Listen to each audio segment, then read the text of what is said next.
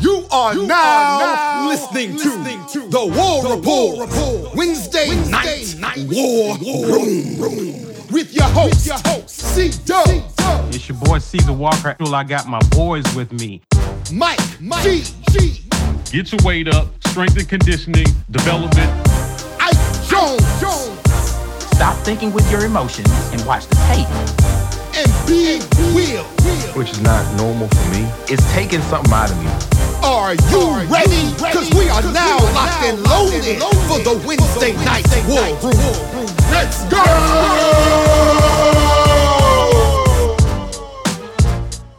War Eagle, Auburn family, War Report family, everyone who's joining us live, welcome to one of the best shows, if not the best show on these internets. Welcome, guys. Join in. Please do us a favor. Smash the like button. Drop a War Eagle in the comments if you're Auburn family. If you're not, just drop your city. We want to hear from everyone out here. And please do us a solid, because we're dropping content on the regular. Let people know that we're out here by sharing our video. If you're on Twitter, please share using @TheWarReport with the hashtag for this week's show, #TWR War Room, and #GetYourWeightUp. We will appreciate that a lot, as you're letting people know that we're out here dropping great Auburn content in the off season. Big War Eagle to everybody in the comment section. Want to highlight a few people, man. Appreciate that, Philip Coleman. War damn Eagle, y'all make Wednesdays so much better. Actually, you make our Wednesdays so much better, because we look forward to hanging out with you guys. It's always a pleasure. Appreciate that, War Eagle. Best show, no doubt. We appreciate that, man. We it means a lot. Also, shout out. This is moving fast. Shout outs to Jonathan Harris. We appreciate that. The one King and Devin were awesome. They need to be coaching at someone's school. Yeah, we're advocating for that. We're really pushing that. Chris Todd as well. There's a few Auburn players who we feel will make excellent coaches. So yes, we're definitely with you on that. Man, we just appreciate everyone in the chat hollering with us, hanging out with us, talking Auburn football. Guys, how are y'all doing, man? It's Wednesday. It's all right. You know what I'm saying? It's long week. Warm, baby. It sounds like Monday for some of you guys. Yikes. Oh, man. So, it's Wednesday. We are hearing that player meetings are going on this week. So the coaches are meeting with the players this week, I assume, to get feedback from their spring performances. And, I'm looking forward in the coming weeks to hearing how things are fleshing out in terms of some of these races. So, we're going to get a lot of speculation about depth chart moving forward. Who's where on the depth chart? So this summer going into workouts, this is everybody's chance, man, to get their weight up one last time before the fall. Indeed. Because once the fall gets here, it's got to be up. Your weight has to be up, and you need to be ready to throw down, because Penn State is our third game of the season. Dude, third game, guys. I've heard that. It gets real. It gets real after week three. So, in case you were wondering. And I'm real excited about the kids who are not yet on campus, them getting on the campus and getting acclimated and just seeing who pushes who, man. If those kids are able to make some noise, man. So I'm looking forward to seeing that as well as we get into the summer, man. So yeah, man. Should we get started? Let's do that. Yeah, man. Let's jump in. Well, tomorrow is round one of the NFL draft. Of course, round two is on Friday, and then the subsequent rounds will be all day on Saturday. So we have some Auburn guys who, of course, want to get drafted. We want them to get drafted. It makes Auburn look better when they do. Let's start with the first guy up, man. Y'all know who he is. One of our leading receivers from last year. One of our more productive receivers in previous years. That would be Seth Williams. Now, those of his numbers there from Pro Day. Actually, when you look at, and of course, the article from AL.com showed his highest projection is third round by Sporting News. The lowest round they had him going was fifth. That's by NFL.com and Pro Football Network. And according to ESPN's Todd McShay, He is rated as the number 165th overall prospect, which makes him the number 27th receiver, according to him. So he can rank, he can go anywhere from third to fifth. I've been seeing people make a lot of comments on where they think he may end up landing, but I want to bring it to our panel of guys and hear from y'all based on what we've watched on film, seeing with him. Where do you think Seth Williams can potentially go based on his ability, based on what we've seen him do at Auburn? Ike Jones, what you got? I mean, I've always said that I thought he was going to be third, fourth round. You know, I could even see him slipping into the fifth round. It just kind of depends on where the so I don't know how many of you guys are super NFL fans out there and in our fandom or watch the draft. What you see happening is how guys move up and down in the draft is really dependent upon there starts to be a run on talent, right? So like you'll see a bunch of people in a certain position group start going, and then people will be like, oh crap, is somebody going to snatch the guy I thought was going to be there in the fourth round, right? Mm-hmm. So if in the third round, you see a bunch of wide receivers start to come off the board, Seth Williams may come off the board a little bit earlier because somebody's going to want to jump up and make sure they can secure the guy they really want, because Seth may be somebody who fits perfectly into that jump ball receiver, big body possession guy that they want. And if you see two or three of those go off the board, you're like, oh man, he was like our fourth best receiver on the board. So if I see four receivers go, then I'm going to jump on that opportunity. So I can see him going as early as the third round. But he's likely going to be a fourth or fifth round guy. If I were to give my estimations right now. B Will, what you got, bro? I'd say fourth. I think at the pro level, the more of the profiles I've seen, people are kind of giving him some slack because of the passing game in general, not being up to snuff. And to me, that says, okay, they're going to give him a pass for some of his production woes. A couple of them would be, I mean, it's kind of like anything else we're talking about when it comes to football. One person is not the person to blame for everything. And that includes when you're not the person with the ball in your hand every play. You're counting on the guy with the ball in his hand or your coach to make it easier for you to get the ball and get production. And that wasn't easy for him last year or really the year before that. So everybody has taken note of his ability to leap, his hands, but also his struggle to separate. He can outjump you and fight you. It's like he's going to make a better catch if you're on his hip than... that's more likely than him actually running a crisp route and getting separated, because he's not sudden enough or fast enough to just depart from people. So he's a mixed bag as far as the different profiles. But at the same time, when you see somebody with that type of athleticism, height, strength, leaping ability, the NFL loves athleticism, man. That I don't see him staying past four. I had some questions about his attitude at times and his effort at times, but I haven't seen those concerns come up in the profiles, which is actually surprising. Yeah, I was like, "That's so." Were y'all watching us? Like, did y'all miss that? Because that was my biggest worry for him. I mean, that's good for him. That's good for him. Yeah. I don't want what went on here negatively to affect him. Because honestly, if I am a wide receiver, if I'm doing any job, forget football. If I'm doing any job, and somebody else is making it very hard for me to do my job and making me look bad, I'm going to be as pissed as he was on the sideline versus South Carolina. Guaranteed. Yeah. So I understand that. But I also know that the NFL players, the scouts and the coaches, they look down on that stuff negatively. So they may say, look, we don't care what's going on, man. You might have, what's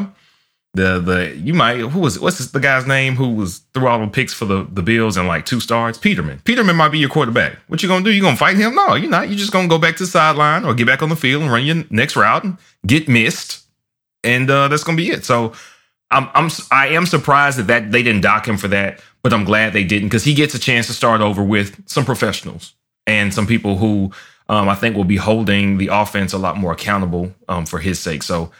Fourth, I'm with Ike. I say fourth. Fourth is kind of like best and worst. I mean, worst, he could slide to sixth or seventh, but man, those measurables are very, very good. His measurables are too good to pass up on. So now I'm feeling like fourth. Yeah. Yeah, I'm feeling like fourth too, B. I'm really feeling that way. And we got, before we get to Mike G, Mike G's got some stats and some info he would like to read out. But before I get to him, I think some of his information may address some of the comments I've seen. Shout out to Walt. We appreciate you, buddy. He didn't understand Seth leaving, thinking he actually could have benefited from another year staying at Auburn, perhaps even moving up as high as the second round, which is a possibility. Yeah. With that, Mike G, like what are your thoughts, man? What have you been seeing? What you got sitting over there? Some stats you got. Well, first of all, I disagree with Brian's assessment of Seth Williams strongly. I think that he is he's sitting here on a 14.5% drop rate, which in this draft is not good. He's got some drops that he has to answer for. Now, you talked about the mental part. I wonder with them not having a combine, if they went through the same sort of interviews they would have gone through. They did at the combine, right? Yeah, and how that process may have changed a little bit because what we know is that it's intense, right? They ask you a lot of questions. They dig into your personal life, and when they look at the film, you got to have answers, man. And we in our chop it ups, we've looked at some of these drops, wide open, game changing drops, just weren't good. He's got a 30% contested catch rate. That's low versus his peers, man, in this draft. So, for me, I think fourth round, anything higher than fourth round, somebody's really seeing something that is not there currently, but could be, right? I mean, anything higher than fourth round, you're drafting on potential. And with the receivers that are available in this draft, I don't even really think you need to do that. So, to me, he's a fifth or sixth rounder. He struggles to get separation down the field, and again with a 30% contested catch rate and struggling to get separation, life in the NFL is going to be pretty hard for you. So he's got some measurables, he's got some athleticism. Now I read Pro Football Focus had an interesting write-up on Seth, right? They say he's a gifted leaper and he makes some absurd catches. These are under his pros, right? Mm-hmm. He's got a special highlight reel, which I think that's stuff again. Check mark. I'm not arguing that. Defensive backs bounce off him. He generates yards after the catch. I think that's accurate as well too. I've seen him drag receivers down the field. Now, will he be able to do that in the NFL? Well, yeah, maybe. But everybody is strong. And if not stronger than what you faced in college. The third point was that his production waned essentially because the QB left a ton of yards on the field for him with inaccurate throws. So they're pretty much just saying that his production could have been higher if he had just gotten, ball placement had been better. Now, to be clear, that's not you saying that, right? Yeah, this is Pro Football Focus's write-up, right? Okay. Then he dropped nearly 15 pounds of bad weight from 2019 to 2020. That's hard for a football player. Yeah. That's hard for a football player, yeah. Right? Dropping 15 pounds of bad weight, right? Some of these guys do struggle to get their weight down and play at a lighter weight. And so, when you're trying to drop weight and maintain muscle, that could be very, very difficult. So, a commitment to his strength and conditioning is going to look very good for him. Now, on the con side, they're saying he's neither sudden nor fast and struggles to separate down the field, which I absolutely agree with. Yeah. His only answers for press coverage are with his upper body, and stronger corners ate him up. He lets defenders keep their hands on him way too much. And his physicality doesn't translate to the catch point. 9 contested catches on 30 such targets in 2020. Right. So, I just don't think, when you look at the pros versus the cons, I think he's an average receiver in this draft. I think that he'll get drafted, but I'm not seeing anything particularly special. Right. And that's not meant to be a shot at Seth. I think he did some good things here at Auburn. I disagree with anybody who says that he would have benefited from another year here, though. I think it was time for him to go and get into an NFL-type strength and conditioning program. There was no guarantee that he was going to get the ball enough and in this new system and risk injury for another year. I don't think he would have benefited enough from another year. That goes for almost all our receivers. I don't know if I'd agree with that.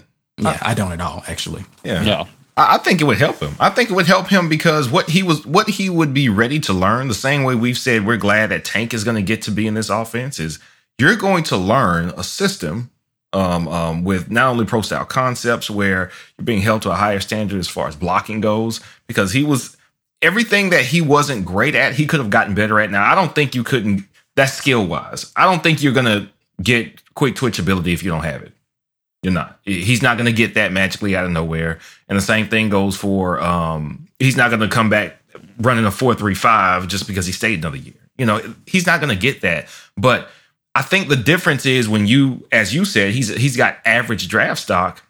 What else could improve that draft stock but coming back to learn more, being more mentally prepared to play the game at the next level? And he could have gotten that if he had stayed. Now, I agree with you always that if you're not going to improve your stock astronomically, don't risk another season of laying out for a too wide pass and cracking your ribs, because he did that like 3 times. And Canyon did that in A-Day. So, I mean, hey, you know what? So don't risk it here if you don't think the offense is going to, well, without trying to sugarcoat it, if you don't think Bo Nix is going to put you in better situations as the guy who has the ball in his hands, then no, don't go. And that would have been, that would have been what I thought. I'm not going to put my body at risk if I can't guarantee that the guy throwing the ball is going to help me make my job easier. And I don't think you could guarantee that, even with the change of coach. So I agree that he should have gone, but I still think he could have improved on a lot of things outside of flashy production if he had come back. Yeah, here where I'm at is if he had come back another year, I wouldn't have been upset about it. But I think he had more lose in the game by coming back, right? I think all the receivers have more to lose in the game than coming back in the first year of a system where the offense arguably may regress in year one. No, it won't regress. It won't be worse than what we saw last year. That's impossible. I mean, I think it's a risk to come back, given possible injury. Bo, we don't know if he actually makes the next step. I mean, it is a risk in that regard. Right. Or if he's even quarterback by the end of the season. Well, you know, who knows? But my thing is that there are some things that he could learn in this offense that he was not being taught. And I think to B's point, it's almost a mixed bag. If you do come back, you do learn some things. But of course, these people want to see production out of you based on you getting the ball. And granted, they can judge you even in spite of that. But I think it's a mixed bag with him. It's a risk, but I think he does learn a few things. Seth is one of those in-between players for me, right? Like, he did some good. You know, he could have done better. He could be. I mean, I think you can make an argument that anybody could improve if they stayed. My argument is about what the likelihood of him improving in this new system would have been. Yeah. I don't think personally that it would have been great enough, because it's too much that's not in his control. Right? I think now. I disagree with that completely. It's a completely different route tree. It's a completely different system. That's pro style concepts. You have to learn how to play the position, and he has not learned how to play the position for 3 years. You look at Seth Williams as a freshman to Seth Williams as a junior. He's essentially the same player, a few pounds lighter. His productivity dipped last year. Some of that's because there were less games. But being in a pro style system prepares you for the NFL much more. Him having the same skills with better knowledge of the game allows him to get drafted higher. It's a risk-reward thing, because you don't, at the time when he made the decision, I was 100% on board with it, because it did make a lot of sense. You didn't even know who the new coach was going to be. So he went ahead and made the decision he needed to. His draft stock, absent of injury, absolutely would have been higher with another year in a better system, though. Yeah, absolutely. The injury risk is too much for a player of his measurables, though. Like, you know, I mean, again, he gets injured, he's not going pro at all. In my book, if he gets injured in his fourth year, he's not playing football at all. So you don't risk that. You go. I mean, again, you could say that for any player. I'm talking about, you said he has nothing to gain. That's what I fundamentally disagree with. He absolutely has millions of dollars to gain initially on his rookie contract to be able to go. The difference between a 4th or 5th round contract and a 2nd or 3rd round contract is hundreds of thousands, if not millions of dollars over the life of that contract. Yeah, but that's the likelihood that he would do that in the first year of a new system, very low. Very high. Very low. Very low in this system. Fundamentally disagree. That's just very low. And this system with this quarterback and what potentially after what we saw at A-Day, I don't think so at all.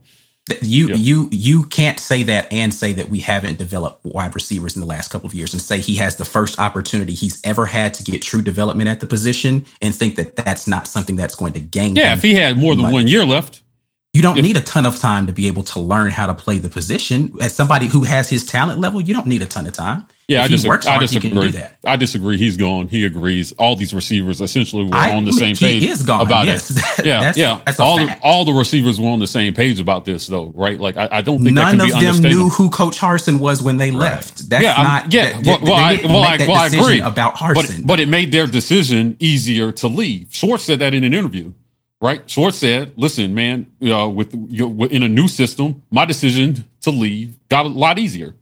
Right, he so they said all that felt because the coach got fired, not because Brian Harsin was hired. There's still completely different things. Like that's a completely different thought and idea, separate and apart from the concept of will he get a better chance to learn a pro system with this new coach, and will that improve his draft stock? Schwartz and them deciding to leave because the coach got fired and they're like, well, it's going to be like me starting over. That's a different thought altogether, whether or not this is a better situation for him as a receiver. It's a better situation for any receiver to be in this system. 1 year, 2 years, doesn't matter. Why would somebody who is draft eligible come down and want to play for Derek Mason on defense? And he's a DB. He could have gone to the draft too. He has an opportunity to learn under a system. On defensive offense, that's not the same thing. That's a false equivalence. 100% is the same thing. Right? Yeah, because on the offensive side, you need somebody to throw you the ball. And you're talking about the mental and the learning. And I'm telling you, he can learn all that in minicamp. He can pick a lot of that up in minicamp. I'm talking about dollars for a draft position. I'm not talking about whether he can learn something. You can't earn new dollars in minicamp. Oh, you can't earn any dollars if you get hurt either. So when you encompass all of it, the risk is just too great. He went. Yeah. Okay. He went. We disagree. That's fine. Right. Yeah. Seth Williams. Those are two schools of thoughts. Yeah. Thought, right? He could have come back, increase his stock, or in some people's case, like Mike G, does not necessarily increase his stock, either through injury or whatever the case may be. Yeah. Two schools of thoughts. When you take the totality of it, right? When you take the totality of it, it's not hard to understand why he made the decision. Didn't say that either. You're making completely different points tonight. But I'm not saying that he gained nothing from coming back. What I was saying was that the pros outweigh the cons in terms of staying. That's actually what you said. Okay, so then let me correct it. The pros do not outweigh the cons when it comes to coming back. So you go. That's how you make any decision in life. The pros don't outweigh the cons. Yeah. Okay. Well, I said we disagree. That's fine. Like, okay, I don't know why you keep trying to make me agree with you. I just disagree. This is fun. And with that, it's good for let's Wednesdays. Move to the next wide receiver that we may disagree on. Well, we may be all in agreement here. We'll just see. Let's talk about Anthony. And we see a lot of you guys' questions and comments. Listen, we got some people we want to talk about in depth. So if we don't get to your comments, forgive us. But we got some people to talk about, because the draft does begin tomorrow. The next guy up is Anthony Schwartz. Those are his numbers. Now, according to ESPN, they actually have him with the highest rank round projection at the second round. He could possibly go second round. Now, the lowest was fifth by both CBS Sports and Pro Football Focus. Now, according to ESPN's Todd McShay, he is rated as the number 72nd overall prospect, which puts him at the number 11th wide receiver. And those are his numbers. Of course, he had a very impressive pro day at Auburn. So, guys, what are your thoughts about this guy? Talking about flash here. He has perhaps the widest window of any of the draft prospects as to where he could potentially land. But what say you? What do you think Flash could potentially end up, and what does the ceiling look like for him? Yo, what's up? This your man Ike Jones with the War Report, and you've been listening to the War Report Wednesday Night War Room. If you want to get in on the conversation early, catch us as we broadcast this show live on Wednesday nights at 9 p.m. Eastern, 8 p.m. Central on YouTube. Make sure you check out our other content while you're there, Facts and All, The Weekend Tailgate, our player interview series Building Rapport, going strong. All right, enough of that. Let's get back to the show. I mean, I think a smart team takes him second or third round. There are just things about... So the idea that Anthony Schwartz is just a speed guy, I think, is one of the most ridiculous things that has been perpetuated over and over and over again, even by Auburn fans. But you can't coach being that fast. You just can't. Like, I don't care how many times you go out there and run your 40, you will never be as fast as Anthony Schwartz is on a bad day. It's just not a thing, right? And he runs his routes well. He understands his responsibilities on most plays. The only question that I have about Anthony Schwartz is durability. If he is able to stand up to the rigor of getting hit often, Anthony Schwartz is going to be a guy that when you put him on the field, he changes your offense completely just because of the threat of his speed. He doesn't even have to catch a single pass. You just need to know that the DBs have to respect the fact that if you turn your head, he's 40 yards down the field before you blink. And so a smart GM will look at his film and say, this guy can do some things in the way that he releases off the line, the way he stacks the DB when he gets into certain positions, the way he understands, even in a limited system, the way he understands what his role and responsibility is on a particular play. Again, the only question that I have about him is durability, but second or third round is where I think he should be able to go and do well. He's got good hands. He's just a natural catcher of the football. Yeah, I don't know. Second or third round. B? I say the same thing. Second or third. The profiles that I've looked at have him. They're grading him saying they saw the improvement year to year, even when he got hurt in year two, which was 2019. He was, now I don't want to say surprisingly sure-handed. One of the profiles I saw, they made note that he double-clutched some passes at times, which means he kind of has to, like, it takes him to gather. Yeah. But that's not a terrible thing if you hold on to the ball, and he did hold on to the ball. He had less drops than Seth Williams did. So I don't really see too much downside. I really feel bad for these guys that they weren't in an offense that could really showcase their talents. Like, that's reading their profiles, man, looking at what we've seen from them from the last 3 years. It's just, how did we not just go bananas on offense with these guys here, man? And I feel bad for them because we've probably cost them a few $1 million, and they're going to have to put in 5 years of hard work. Not that they wouldn't anyway, but man, they could be a few million richer going into the NFL than they're going to be. Now they're going to have to show it all after the fact, but you run a 4.27? Listen, man, you're going to get something. He's not going to be wanting, that's for sure. I don't see him going past third round because 4.27, he hasn't been incredibly dogged by injuries. He's been, he's had some nicks and bruises, but he's not injury prone, I would say. And he's too fast and sure-handed enough to make a difference immediately. Somebody who loves speed. Las Vegas, of course, Kansas City. I'm trying to think of some other offenses that value taking the top off. I can't think of any right now, but he's going to go. Everybody does. There's nobody who can't use a really fast receiver on their team. But also, people have struck out because they drafted guys who weren't really good receivers. They were just fast. Like, I think of John Ross. And John Ross was just fast. And that's what everybody wants to make him out to be. I just don't think that that's him.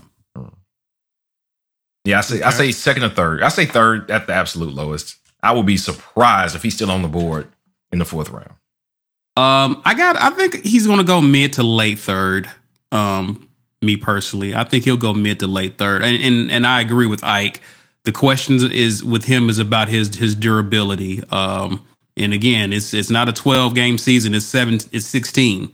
Right. So you want a guy who's that speed ain't no good if he's on the sideline. So you want to see if he can last. And hopefully that changes at the next level. But Mike G, what you got, bro? I think Schwartz is probably the most intriguing of the guys on the draft board for Auburn, right? Like he, when you look at, depending on who you're talking to, as high as second, as low as sixth or seventh, right? Jonathan mentioned Pro Football Focus. I mean, they gave him a sixth round grade, but while saying some really, really positive things about him.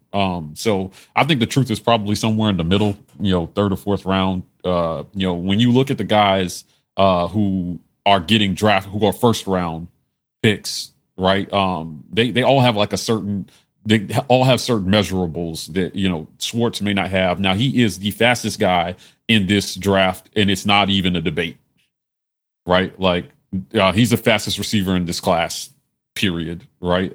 But for him to be the fastest, right, and still the range of where people think, you know, I think it's going to depend a lot on who's on the board, because you've got, like, in the top 10, you've got who's sitting there. You've got Jamar Chase, you've got Devontae Smith, and you've got Jalen Waddle, right? Jalen Waddle has elite speed.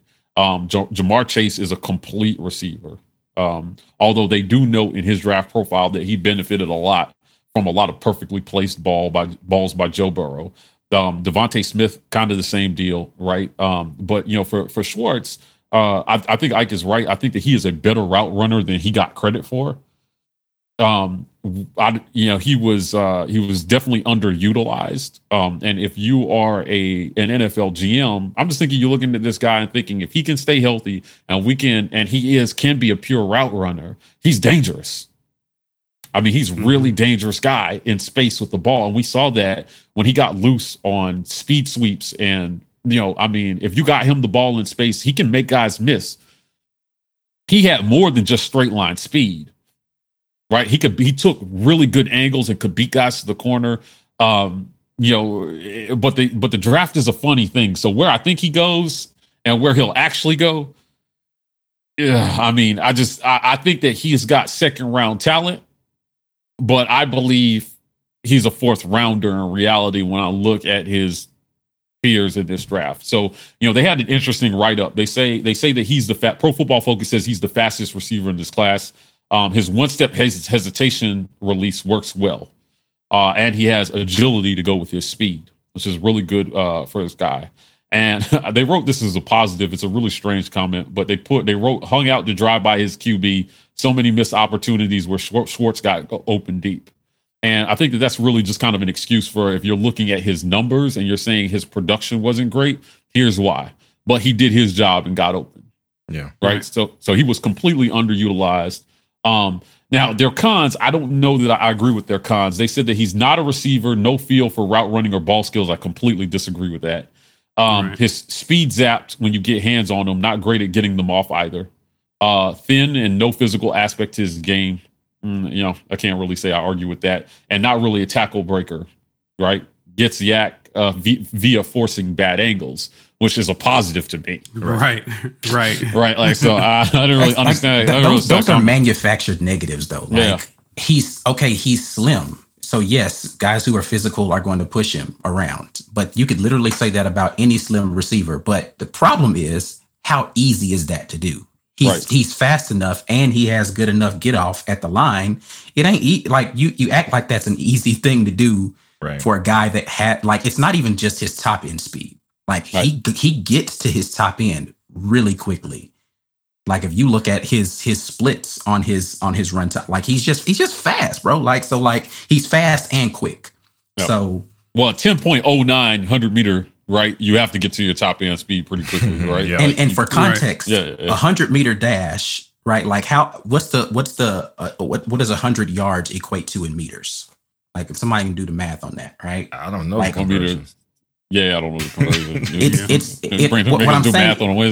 What I'm saying is he can almost run the length of a football field in less than 15 seconds. Yeah. Right. Yeah. Right. So, yeah, he's fast. And I agree. Like, nope, everybody's trying to get faster at the NFL. You know, look at Tyreek Hill. You know, you get a guy like Tyreek Hill, and then you put him in a system that creates space for receivers to operate, and then you pair him with a quarterback that can get him the ball at almost any point on the field, and he's dangerous.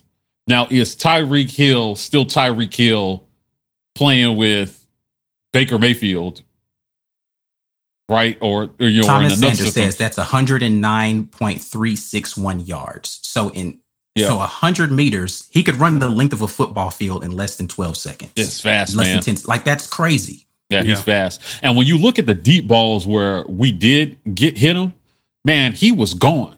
Yeah, he completely smoked the defender, like 5-6 yards. So I just think there's room for that on the team.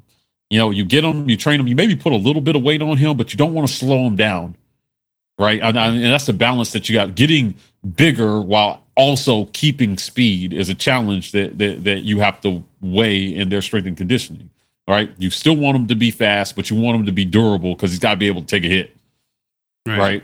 And stay on the field. Now, when we talked to Devin, Devin talked about, hey, listen, if you get drafted third round or higher, they expect you to contribute immediately. Yeah. Or by year two. I think he said by year 2 or 3, they expect you to be a starter. Right? You know, and so I think that the durability question may come into play when they're evaluating him, because if you're hurt guys don't play. They don't contribute. You know, and you know, he played half a season with a club on his hand as a receiver here. Yeah. You know, he had some leg issues. Right, you know, no catastrophic injuries, but he was hurt enough that it limited his production. And for a speed guy, that matters. Right. So, like, I think I'm so intrigued by Anthony Schwartz. I actually think that he should be the first player off the board for Auburn. But probably just depending, between him and Sherwood, actually, from what I'm looking at the mocks. Yeah. I can't wait to get to Sherwood. But like, I hope and pray. My Christmas wish for Anthony Schwartz is that he gets 30 deep ball catches for Christmas next year, right? Like, I just want to see him beating DBs and catching balls deep all year long, right? Like, you know, he deserved that, man. He busted his ass getting behind receivers, and we failed to get him the ball a lot. He should have left Auburn probably as one of the best receivers we ever had with the speed that he had.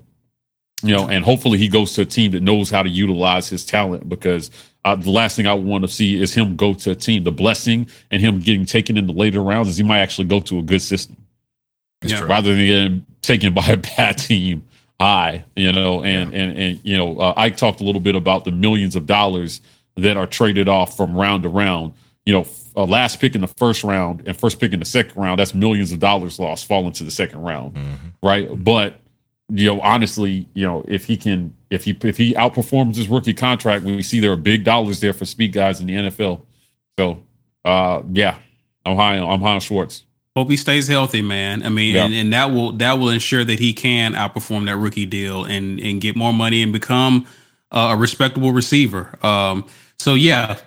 We've seen guys in the comments who are, you know, we heard some people say first. We've heard mixed rounds. Again, we're thinking he's somewhere around anywhere between second and fourth between the guys here. But again, we still want to hear from you guys before we go to the break. My G, with everything, we want to ask you guys a question posted by James here. Shout out to him. He's one of our subscribers. Does Schwartz have to be a good route runner with all that speed? Just seeing him blow by guys, we just didn't have the QB to throw it to him. I mean, I think he does need to be a good route runner because there are some fast guys in the NFL too. He's not in college no more. This is the next level, but I want to hear from you guys. I mean, he's got Olympian speed, so he doesn't have to be, but the better he gets at running routes, the longer he stays in the NFL. And the more that they're able to utilize him in different ways that aren't just go routes, he's going to turn into the same thing he was at Auburn, which is a guy who's just getting tired running up and down the field over and over again because he's running clearing routes for people. And a lot of those guys who have that Olympic type speed, that's what they end up being in the NFL because they never learned how to be.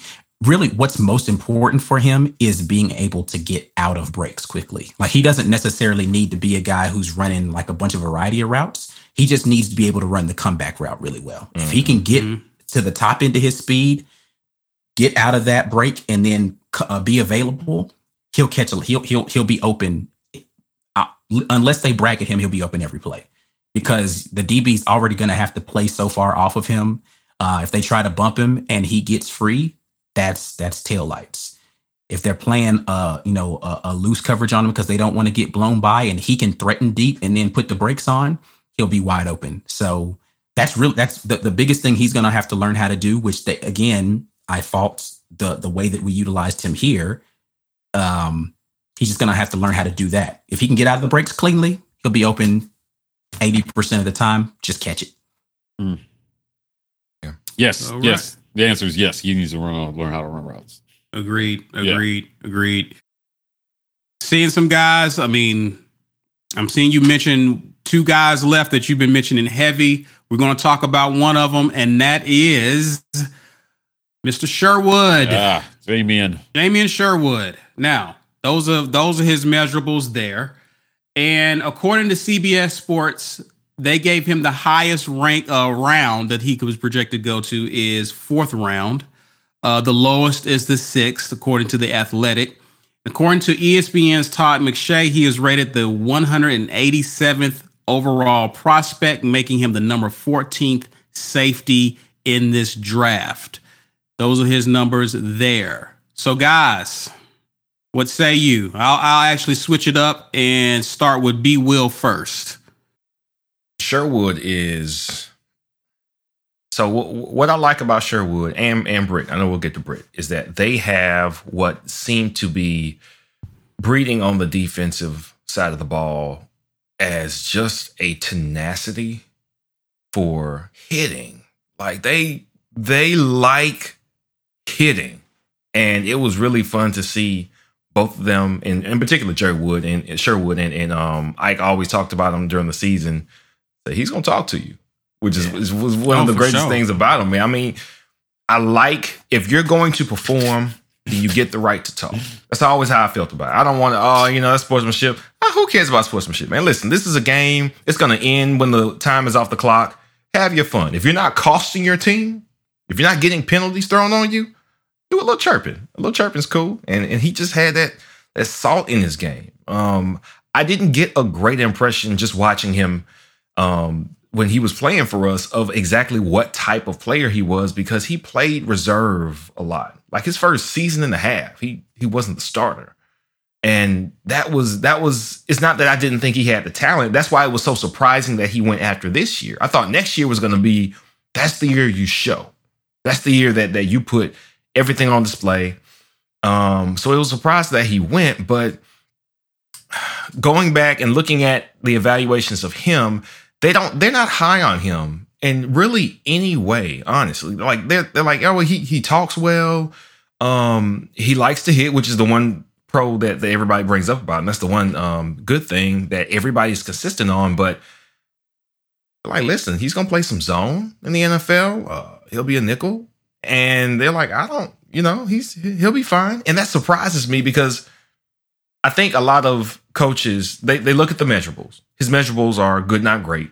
There's nothing about him that jumps off the screen as far as measurables go. But if you just watch him play, man, like I want somebody who wants it that much. Like that means something to me when it comes to anything, especially something like football where you have to commit physically and mentally. The fact that he's so committed physically, I like that. Like I like how he played. And that doesn't mean that others are going to be high on him. But what I do know is that there's going to be a defensive coach somewhere that goes, nah, I like that guy right there. It's not going to be because he's the rangiest guy or he can cover the most ground. It's going to be because if I need him to cover this tight end that's coming out, that he's not going to be scared to go down there and take his legs out. And that's why I think he will get drafted. That's why I think he'll have a job. And barring injuries, well, he'll make it to a second contract too, because he's committed playing the game completely, physically and mentally. Comment here that I love. Ike has alluded to it. I love this about it. Some people don't like this, but Sherwood is the same dude. I'm in your face. I'm going to talk trash. You're going to see me every play. Like I'm going to miss that for sure in our secondary because I just love that. That was almost the part that made me smile in games when we were down. Like Sherwood still in dude's face, and he don't pay attention to the scoreboard. So I love that. But I also see a lot of people's comments about where he could potentially project at the next level. And I'm hearing a lot of linebacker or outside linebacker. What say you, man? What do you think the possibilities are for Sherwood at the next level? I mean, he's a box safety right now. I mean, people are saying nickel just because they don't want him to be on the outside and they don't feel like he's rangy enough to be a safety. But like guys who are coming downhill and who can help in the box against the run, like if they're going to put him in special, he's going to make the league off of specialty packages, right? So like when they want to go to, a nickel or they want to go to a dime defense and they still want to be stout against the run and be multiple, that's probably how he's going to make the league. He's a little too small to be a linebacker. Yeah, he's a tweener. That's really the issue with a lot of people making pro projections is those people who are tweeners, like somebody who's they're too small to be this, but they're too slow to be this, and they're too this to be this, and too.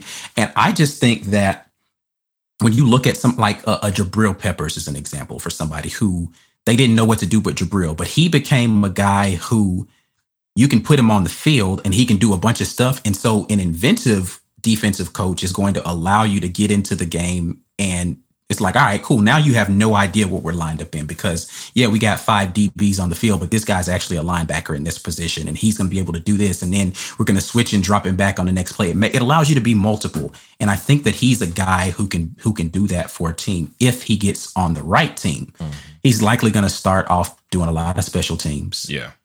And getting in on sub packages. But definitely a box safety could convert to, I've heard some people talk about he bulked up a little bit, could convert to a linebacker, outside linebacker type of guy. But that's where he's going to be. He's going to be a downhill box safety type. So. Okay. And I like this post by Damien talking about Darren Bates, added some weight, ended up playing linebacker for several seasons. So just depends. Yeah. He's going to have to put on like 15 to 20 pounds though. And like, is he going to, like, he's already slow. Like, is he going to be able to stay? Yeah. Yeah. He's slow for a DB, right? Yeah, he's fast for a linebacker, but I don't know. We'll see. Mike G, what you got, bro? Sherwood is a baller. Yeah. Just flat out, man. He just plays. I love his game. He had 71 attempted tackles last season and he only missed 4. He doesn't miss. Right. Like, so if he's coming to tackle you, you're going down. I think there's a lot of value in that at the next level. So, that will get looked at. I mean, his form tackles, right? Like his tackle technique is something that's going to shine off the page to everybody evaluating him. So I said that Schwartz, I thought Schwartz could be the first one off the board, but the truth is that Jamien Sherwood is probably the best all-around player for Auburn in this draft, right? Pro Football Focus has an interest. They gave him a third-round grade. They said that he has the new-age overhang linebacker skill set, and he'll be perfect for a team with a defined box safety, to Ike's point about box safety. Elite combo of size and explosiveness, lab-created box safety traits, lights-out tackler, no problem manning up on tight ends, easy for him. He can flip his hips and run the seam. Smooth athlete, right? Mike G, wasn't it you? We talked offline. Wasn't it him who had only 4 missed tackles? Yeah, 4 missed tackles on 71 attempts. On 71 attempts. Yeah. So he just balls, right? Like he has a nose for the football. Whenever there was a tackle to be made, Jamien Sherwood was around. For sure. Right. And it's something that I think that instinctively some guys do that just they know how to find the football. He's one of those guys that just knows how to find the football. And it's hard to teach somebody. You could teach people how to be in position on a play. But some guys just know where the football is going to be. And you don't need to teach them that. Right. So it doesn't even matter. Even if it's a bad play call, he's going to find the football. And then when he gets there, he just doesn't miss. So, going to a team that understands where to put him, because to Ike's point, right, he's slow for safety, but then fast for a linebacker. And, you need to go to a team that knows what box to put him in. So he's either going to play at the weight that he is and try to get faster, or he's going to put on weight, play a little slower and move to linebacker. Right. But there's a lot there for a team that knows what they're doing to work with, because he just has great technique and, you should be able to utilize his skill set effectively if you know what you're doing. My only hope, my only worry is that he goes to a team that just doesn't know what they're doing. Right. That's the word with every guy. Yeah. If he doesn't ball at the next level, I blame whatever team took. Thank you for listening to the War Report podcast. You can support us by visiting our merchandise store. You can find links to the merchandise store on Facebook and the About section on our YouTube channel. If you would like access to more premium content, visit us on YouTube and click join to become an insider. War Eagle, and now back to more of the show. Yeah, he's definitely, I mean, you could say that. I think the only person who, you know, though I think Sherwood's probably the most well-rounded because he's that tweener type, and we're going to talk about another tweener here in just a minute. The only person who absolutely translates to the next level, regardless of what team you're going to put him on. This is going to surprise everybody that I'm going to say this, is Seth Williams, because though he's not got, he doesn't have really great separation skills. You can't like somebody who's a possession type receiver. You can put him in any offense, and if your quarterback is in trouble, you can just throw the ball up to him. Right. It's like, all right, great. I don't know what I'm doing, but for whatever we want to say about Bo Nix knew that much. If I'm in trouble, just look for 18 out there. He got to be down there somewhere. Let me just throw it in his area code and hope he can come down with it, which I think that kind of, you know, being able to do that and not drop a ton of those, he's got to work a little bit on the drops. But I think he's one of those guys where it's like you really can't miss with him. How many years he stays in the league will be determined by how well he learns the game at the position. But Sherwood is one of those guys. He goes to the right coach and he's in the right system. He's going to be a problem on Sundays consistently because his motor does not stop. Even if we're losing, I'm still going to come out here and I'm going to smack somebody the very next play, and I'm going to let them know that I smacked them the very next play. Yeah.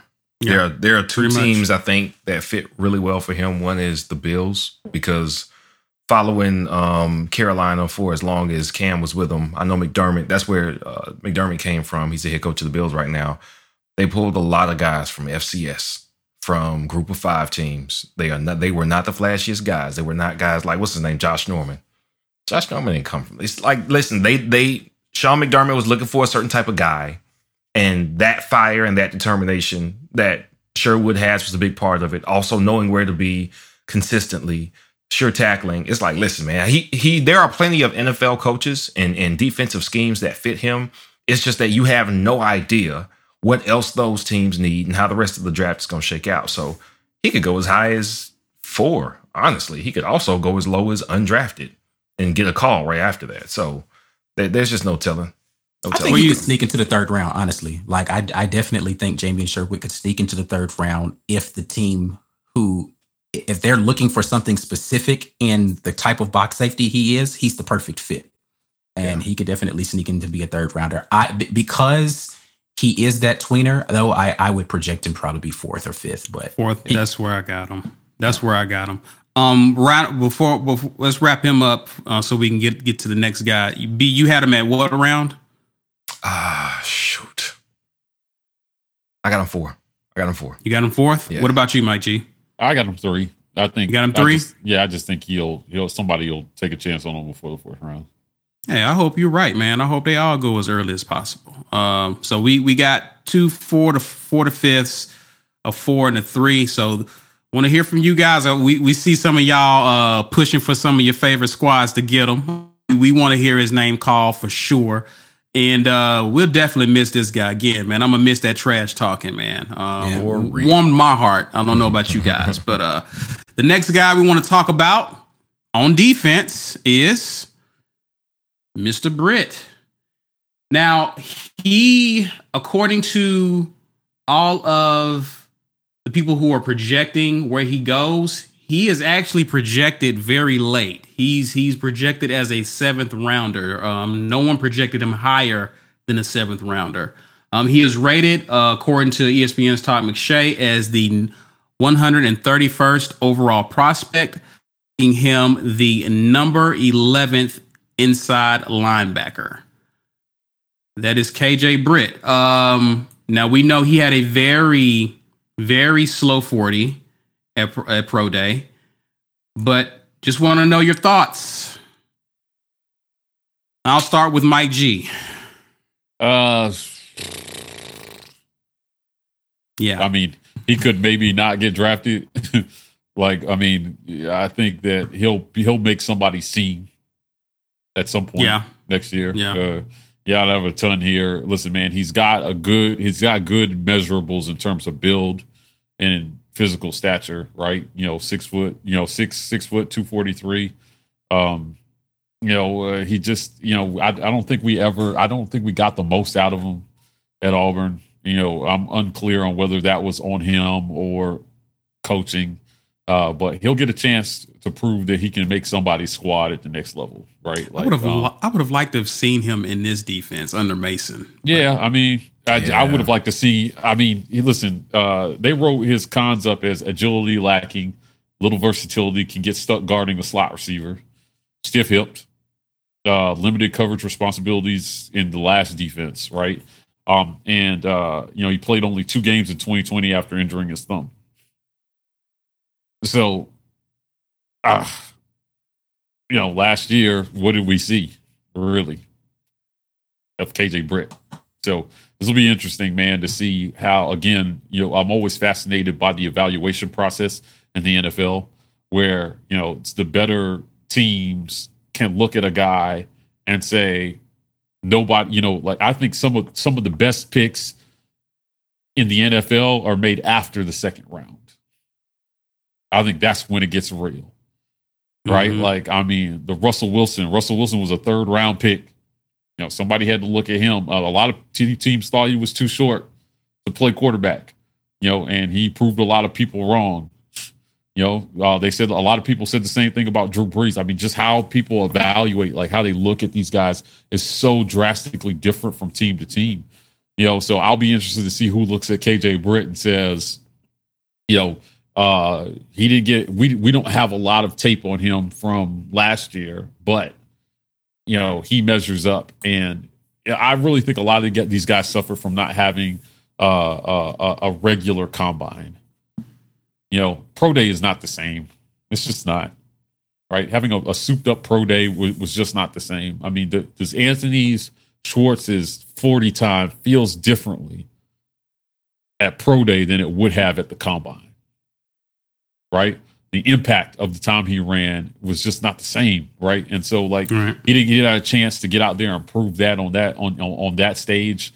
My eyes will be on this one. I mean, because behind him, who else do we have? Like Stove, there was Stove, who is, I don't think will get drafted. And then what was the guy, the safety? Peters. Right, yeah, that is coming out. I think he had a year of eligibility left, didn't he? Yeah. Right? You know, all of them did technically because of the COVID year. But. Yeah, but decided to, you know, to go. You know, with Britt, you know, hopefully somebody gives them a chance. You know, I just think whenever, you know, these guys are gone, you hope that they succeed because, listen, man, it's you know, describe, you know, the road to becoming a professional football player is like hitting the lottery for a lot of these kids, man, right? Like, you know, if you are in high school, you may have one pro prospect on average at high school D1 prospect at each high school. In a year, on average, one guy who can play at the D1 level. And when you get to the NFL, it's the best of all those one guys at those high schools that made it to the next, that overcame everything to make it to the next level, right? So this really, for him, it's going to be about he needed to impress in his interviews. He needed to do a lot of other things. He needed to win people over, man. Because it's not going to be about his tape. Right. It's going to be about his measurables and his bench press and his, you know, and everything else, all his other tangibles, you know, other than tape, you know, only playing 2 games in 2020. Just my thoughts on him. B. Britt's got, he's got that imprint that Travis left on him and on Deshaun Davis, to be fair, which is, I mean, Deshaun Davis was even a little smaller than Britt, which is why he didn't stick in the league too long. But I like Britt. I think he did a lot for himself going to the Senior Bowl and the practices he had. He was actually voted the best linebacker there by the offensive linemen and the opposing team running backs. Like, hey man, we didn't want to see this guy. So I think that speaks well. That's kind of an interview right there. The Senior Bowl is a good way to get looked at because that's an NFL team. Yeah, automatically. And that's some more tape he could put out there. He missed the whole season. He was hurt. I don't think he was out of place in our offense. In our defense. I think the bad thing for him was that he's playing linebacker about 20 years later than he should have been, because he could have been like, I don't know, he could have been like an all-time great middle linebacker in the NFL. I'm not all-time great. I'm exaggerating a little bit, but he had everything that you need to stop that 3 yards in the cloud of dust offense that was still going on 20 years ago. For sure. He has that. And he's a run stopper. That's how he plays. He doesn't care. He's not thinking about his safety, or he's not thinking about his neck. He's trying to take somebody's head off. And that doesn't have the same value when offenses can spread you out like they currently are doing. And I loved what he did for us, but I remember very vividly that Florida game at Florida, 2019. Ugh. It's like, hey, man, it's like that was the first time. I think we had been coasting for a little while, and we as a team, we were like, all right, are we good? We think we're good, because we had beat up on like Mississippi State or something, and the offense actually looked really good. And then we went down there, and the defense held up for a while. But before they gave out completely, Dan Mullen stole a couple, and he stole them on KJ Britt. He knew who to put in space. He knew how to put him in space. That right there was the first time I was like, oh, Dan Mullen is who everybody's still talking like Gus Malzahn is. Got it. Okay.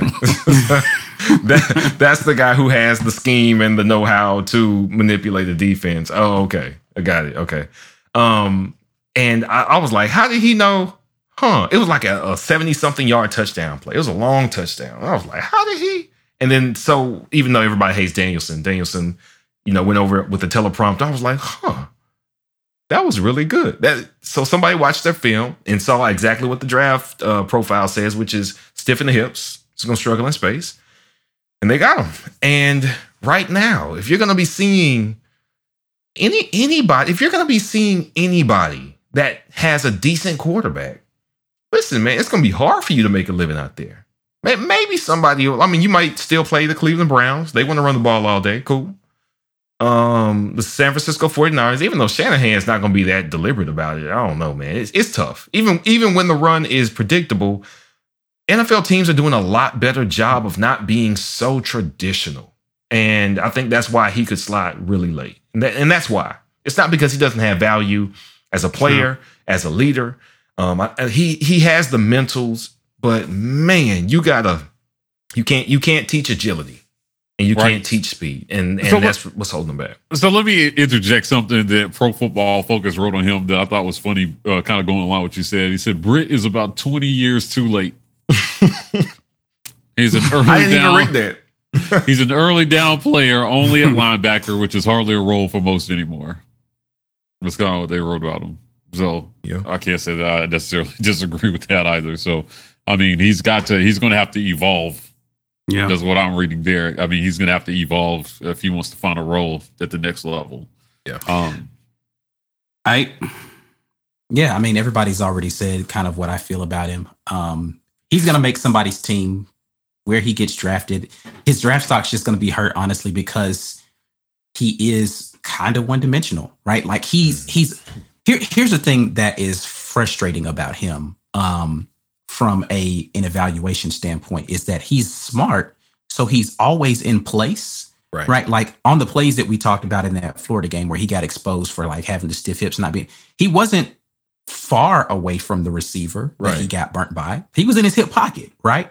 But he's just a step too slow to be able to cover anybody in small, like in as a linebacker in those situations. When you're, the middle linebacker in on a dime package, you're going to be the guy who's going to be covering somebody in the slot, right? A little quick slot receiver, a tight end that's going to, and so that guy is really his responsibility. It's just to turn and get off you really quickly. If you put him in a one-on-one situation where you're making Britt have to do that sort of thing, he's going to get burnt. But again, smart defensive coaches realize I can't put this guy in those situations, so we need to do da-da-da. But smart offensive mind realizes, all right, well, they switched him over here. Let's flip the play and we're going to do that, right? So he's got to learn that sort of thing. But you just can't replace Number one, somebody who is that type of leader. Number two, somebody who, you know, if I catch you slipping, though, it's a wrap for you, right? Like, I'm coming downhill on your running back. If I catch him in the hole, he is going to be trying to pick himself up off the grass for a minute. You let me get a little depth and I get to come down on a guy who stopped in front of me in the zone. I'm laying that dude out too.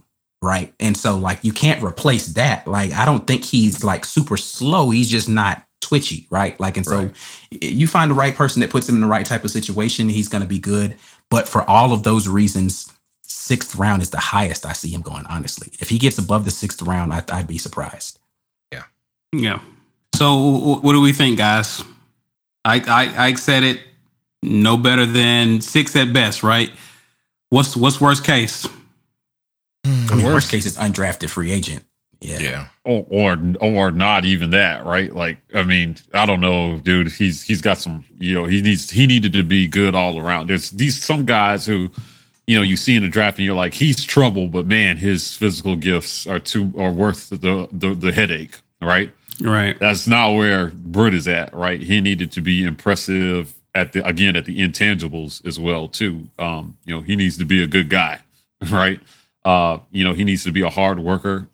He needs to just show teams that, listen, you know, that I may be, you know, outmanned in some areas, but I won't be outworked. And that's where we've seen guys consistently make names for themselves at the next level, right? He just has to work harder because the guy with the natural talent is always going to get those guys get the first opportunity, you know. And when you look in this draft, I mean, listen, you look at that top 25, there are some guys who weren't the most physically gifted, but they outworked everybody to be in the top 10, right? Sure. Like, or top 25 or first round grade. They just outworked everybody. So, you know, some guys benefit from their system. You know, my overall take about this draft is that, you know, damn it, Auburn needs to start holding up their end of the bargain for these kids, right? We have to start providing more opportunities for these guys to get taken higher. We just do. Mm-hmm. We have to do better. Yeah. And if you're watching this and you think that we have done a good job of this, you're wrong. I disrespectfully disagree with you. Yeah, it's hard, like, because with a lot of these guys on defense, right? Like, they look worse on tape sometimes because they're exhausted by the fourth quarter. And they're putting bad tape out there, right? But as a defensive guy, if they were able to stay on fresh legs the entirety of the game, I think you see them finish stronger. And then, you know, on the offensive side of the ball, because our productivity had been so poor and the type of offense they were running doesn't translate well to the NFL, you don't see a lot of guys getting looks outside of maybe some offensive linemen occasionally, which we haven't drafted well. I mean, excuse me, we haven't done a good job of getting those guys in the last couple of years. And then maybe running back, because we're going to lean so heavily on the running back to kind of be the catalyst for our offense. Right. But if you're a tight end, what's Sal Canella, right? Sal Canella is a perfect example of somebody. Right. He came back and he's still trying to get drafted this year. Mm-hmm. He's got all the stuff that people talk about with these prototypical new tight ends. He's got the body, he's got the speed, he got all the stuff. Didn't get drafted. You know why? He caught like 5 balls at Auburn. Mm-hmm. Right. Never threw him the ball. And he's a red zone monster. And he was impressive when he got the ball thrown to him, but never got the ball. There's literally no reason why Sal Canella couldn't have been playing on Sundays if he had been able to put the right film out there, right? Yeah. And if you watch A-Day, listen, man, he came to Auburn. He was born a few years too late, right? Because if we're to believe what we saw on the A-Day tape, tight ends are going to get the ball this year. Yeah, man. Right, and I mean, there were some guys who came through that I was glad that, you know, like CJ Uzoma was another one. Yeah, he made it, but he had to overcome a lot based on the system that he played in because he rarely got the ball, and he had to take advantage of what really were a handful of opportunities to show that he had any acumen to play at the next level. Right. So I mean, like I said, man, it's just time for us to start holding up our end of the bargain, man. I hope that's what Harsin is bringing. I hope that this draft class is a stark reminder of why we've fallen behind in the SEC arms race somewhat. I mean, look at the top 25. Everybody hates when I talk about it, but I just think, you know, you got to face reality, man. The school up the road has like 5 guys in that 25. And the first round. Yeah. You know, 2 receivers. One of them won a Heisman. The other is the quarterback that was throwing it to him. One guy who was hurt half the season and still going in the first round. Right. And Waddle. Right. Good God, man. Like, we just got to start doing better. Yeah. And this is, you know, when we're talking about draft, we can't talk about the NFL draft without talking about its effect on our recruiting for the next year. Yep. Yep. Are we putting guys in the NFL? Right. The answer is sometimes. Right.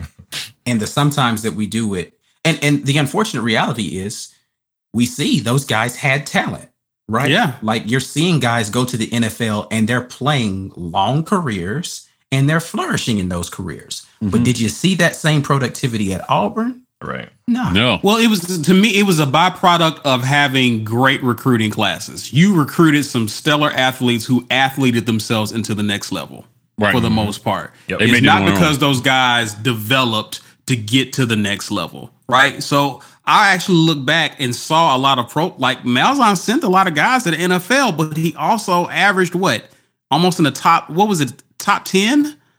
Since he's been at Auburn as head coach, I think the lowest he was like 11th or something like that. Which is somebody ought to get to the league out of that talent you're recruiting. But how much higher could these kids have gone? Right. So my thing is like with the guys we have on staff, you have Derek Mason, you got Eason, you got guys who've coached at the next level. Hopefully, these are guys who know what it takes to be successful at the next level and can teach these guys what they need to know to reach their goals. Right. And so I'm hoping with this coaching staff, and again, it's impressive to see what Harsin has done at Boise with the number of players that he's been able to send to the NFL. So I am hoping that trend starts at Auburn.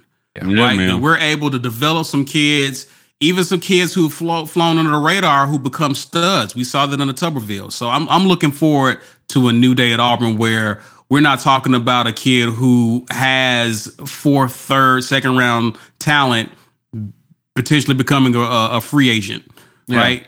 Like, that needs to change. Listen, Coach Harsin, if for some reason you're listening to this, help us out, bro. Toss us a line, right? Like, do better for these kids because you're making $5 million a year, right? Yeah. And some of these kids are trying to elevate their families out of poverty. Do your job. Right. You know, that's a message, not just for Harsin, but for any coach. Do your job, man. Like, you got, I mean, college football coach, you know, I picked the wrong profession, man. You could do a bad job, get fired and get $21 million. Would never have to work again in your life. Right. Man. You know, and live off the interest. I mean, that's not an opportunity that most people have. And you know, when you hear the stories of these guys who come out of, who against all odds made it to just to even make it to college, right? Just to make it to college. And some of them only because of their God-given talent. Give these guys a chance. Your number one job is to be a developer of men. Help turn these boys into men and just give them a shot, man. And if they don't get to play at the next level, hopefully they will go pro at something other than sports. Right. Give them that chance too. Graduate your players. You know, because only a small percentage of them are even going to get the chance to play at the next level. But you know, like we interviewed Carl Stewart. He's a lawyer. He just passed his bar exam. You know, Devin is an investment banker, right? Like, I mean, we've had some smart and talented guys that have come through here and they benefited from a system that gave them a chance not only to play football, but to succeed beyond that. Yeah. You know, Ronnie Brown's doing well. Jason Campbell is in the media. Like, I mean, these guys found things other than football to be successful at. Cadillac's back coaching, now being a shaper of minds. Caddy, give these guys the same chance you got. Yeah. And that's what sucks when I look at this draft. I'm just like, man, in a different system, does Stove get more looks? And are we talking about him on this list? Maybe, maybe not. Because there is a measure of that that's within their control. Yeah. They still have to put in the work. Injuries are still going to be the great equalizer all the time. Yeah. But I mean, outside of the things that are outside of their control, which is a lot of things that the coach controls, give these guys a shot, man. Give them a shot. Don't play favorites. Yeah. Give the job to the hardest working guy. Give the job to the guy who shows up, does what he's supposed to do, goes to class, stays out of trouble, busts ass for his teammates. That's what we need to see more of. What I hope is gone is all the favoritism. Now, I'm not claiming to know that it was or wasn't happening, but it damn sure seemed like it. I don't think the best guy always made the field. And this year, what I hope to see is that maybe there are some surprise names nobody heard about that turn into SEC stars because the hardest working guy is going to win the day and then get his chance at his NFL dream and not miss that because he was buried on the depth chart behind some knucklehead who squandered his shot. Yeah. We just have to do better, man. Listen, what Saban is selling up the road is real easy. Come to Alabama and go to the NFL. He doesn't even have to promise guys that they're going to start. He didn't need to. Mm-hmm. He's promising competition. That's clear. If you go there, you're going to have to be the best because he's always going to play the best. He's proven that. And I can guarantee you, if you come here and you play, you're the best because that's all we play. We need to start some of that. So this draft, man, it kind of set me. I'm looking at it and I'm just like, man, I'm looking at two names, well, three names. This should be first and second round picks. Seth Williams should have been all SEC, man. There's no way we should be talking about him potentially in the sixth round. Despite whatever I feel about, his shortcomings, he had the potential to be a first or second rounder. But what he lacked were the opportunities and the leadership to show that. Same with Schwartz, man. Elite speed. How can you be the fastest guy in the country and get an at-best third-round grade? What? Come on, man. Sherwood, right? Second rounder, easy. Britt, come on, middle rounder. We got to start doing better for kids. So, I mean, I'm just like, I didn't mean to get on a soapbox about it, but I'm just like, man, I hope Harsin changes the culture. Blow this up. Whatever it was that we were watching before, blow it up. Start this thing over, man. And get this program on the right track. We deserve that as fans. We got over 100 people here on a Wednesday night in the offseason talking about it because we all give a damn. If we didn't, you wouldn't be making $5 million a year. So throw us a bone back, man, and just develop. We don't need championships in year one. That's not what I'm asking for. Give us a shot. Stop losing to our rivals, right? Beat LSU at LSU, 1-3, maybe. Every once in a while. I know it's a hard place to go play. Yeah. Catch up to Alabama some, right? And start competing and win back the damn state. I am so sick of the best players in our state being automatics for Alabama. There was a time where it was, I mean, listen, man, does anybody remember the battle over Kerryon Johnson? Mm-hmm. in state, man, there was a time where we were winning the players in state. He turned out to be a pretty good player for us. We're in one of the most fertile recruiting grounds in the country. Win it. Win half of it. But just giving all the players to Saban doesn't work. So you start with putting a better product on the field. And next year, when we're sitting here talking about this draft, we're talking about guys who made the most of their opportunity because the coach gave them a chance. Schwartz deserved a chance, man. Seth Williams deserved better leadership. And for the guys that are still left, they deserve the same. So we're talking about more of them in this conversation next year. Bo deserves a chance. He was not going to get it from Gus. I hope that he gets it from Harsin. Right? Everybody behind him deserves a chance.